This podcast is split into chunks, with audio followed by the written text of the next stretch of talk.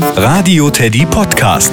Nachgefragt. Hallo, ich bin der Nikolas und ich möchte wissen, wie die Wörter erfunden wurden. Wörter gehören zu unserer Sprache, um uns auszudrücken, damit andere uns verstehen. Die ersten Menschen haben noch gar nicht gesprochen, sondern sich durch Laute und Körpersprache verständigt, wie zum Beispiel auf etwas zeigen, traurig schauen oder lachen.